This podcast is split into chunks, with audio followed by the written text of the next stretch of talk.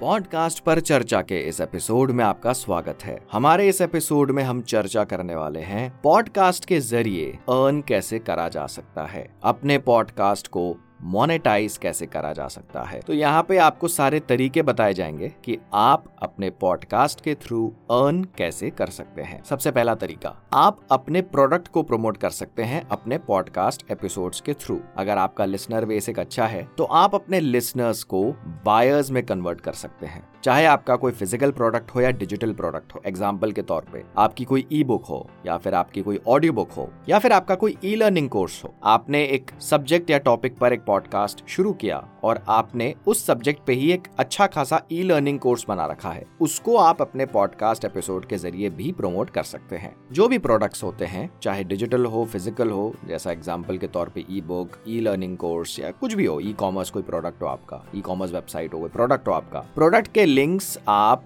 अपने एपिसोड की डिस्क्रिप्शन में डाल सकते हैं और आप उसके थ्रू अपने प्रोडक्ट्स को सेल कर सकते हैं। ये तो एक तरीका हो गया। ये तो ऑब्वियस सी बात है कि आप अपने एपिसोड में, जो भी प्रोडक्ट के बारे में आप बात कर रहे हैं, उनके लिंक्स इस एपिसोड के डिस्क्रिप्शन में है। दूसरा तरीका हो सकता है कि आप एफिलिएट मार्केटिंग के थ्रू अर्न कर सकते हैं। जिस भी प्रोडक्ट को आप प्रमोट कर रहे हैं, उसके एफिलिएट लिंक्स आप अपने पॉडकास्ट एपिसोड के डिस्क्रिप्शन में पेस्ट कर सकते हैं हाइपर लिंक के तौर पर। एफिलिएट मार्केटिंग जैसे, चाहे अगेन चाहे वो फ़िज़िकल प्रोडक्ट हो डिजिटल प्रोडक्ट हो, जिस भी प्रोडक्ट मतलब आपका प्रोडक्ट नहीं है एफिलिएट मार्केटिंग सिंपल अगर बेसिक लैंग्वेज में कहा जाए, आपका प्रोडक्ट नहीं है, आप किसी और के प्रोडक्ट को प्रमोट कर रहे हो, एक हिसाब से आप एफिलेट मार्केटिंग कर रहे हैं और उसका एफिलेट लिंक जो है, जिस प्रोडक्ट का आप एफिलिएट कर रहे हैं, उसका एफिलिएट लिंक आप अपने एपिसोड की डिस्क्रिप्शन में डालिए। अगर उस लिंक के ज़रिए लोग उस प्रोडक्ट को खरीदते हैं तो उससे आपको कुछ परसेंटेज मिलता है कमीशन मिलता है। ये दूसरा तरीका हो गया एफिलेट मार्केटिंग तीसरा तरीका, अगर आपका लिसनर बेस बहुत अच्छा है, आपका पॉडकास्ट पॉपुलर है तो आपको एंडोर्समेंट्स भी मिल सकती है। प्रोडक्ट एंडोर्समेंट्स मतलब आपको उस प्रोडक्ट का प्रचार करना होगा अपने एपिसोड के थ्रू तो एक हिसाब से कह सकते हैं एज एन इन्फ्लुएंसर आप पैसा कमा रहे हैं। ये तीन तरीके हैं अभी तक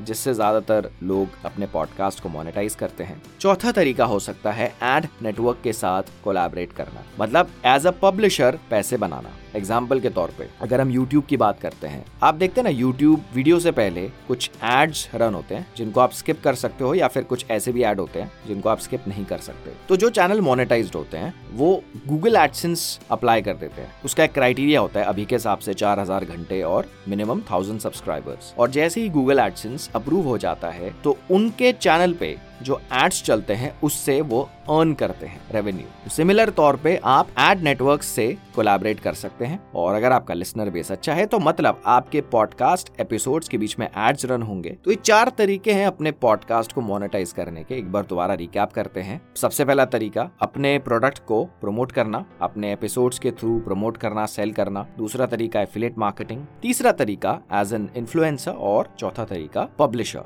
मतलब एड नेटवर्क्स के साथ कोलैबोरेट करना। पॉडकास्टिंग में और ऐसी कई नई चीज़ें आने वाली है मोनेटाइजेशन की। तो आज के इस एपिसोड के लिए इतना ही। हम जल्द आएँगे अपने एक नए एपिसोड के साथ।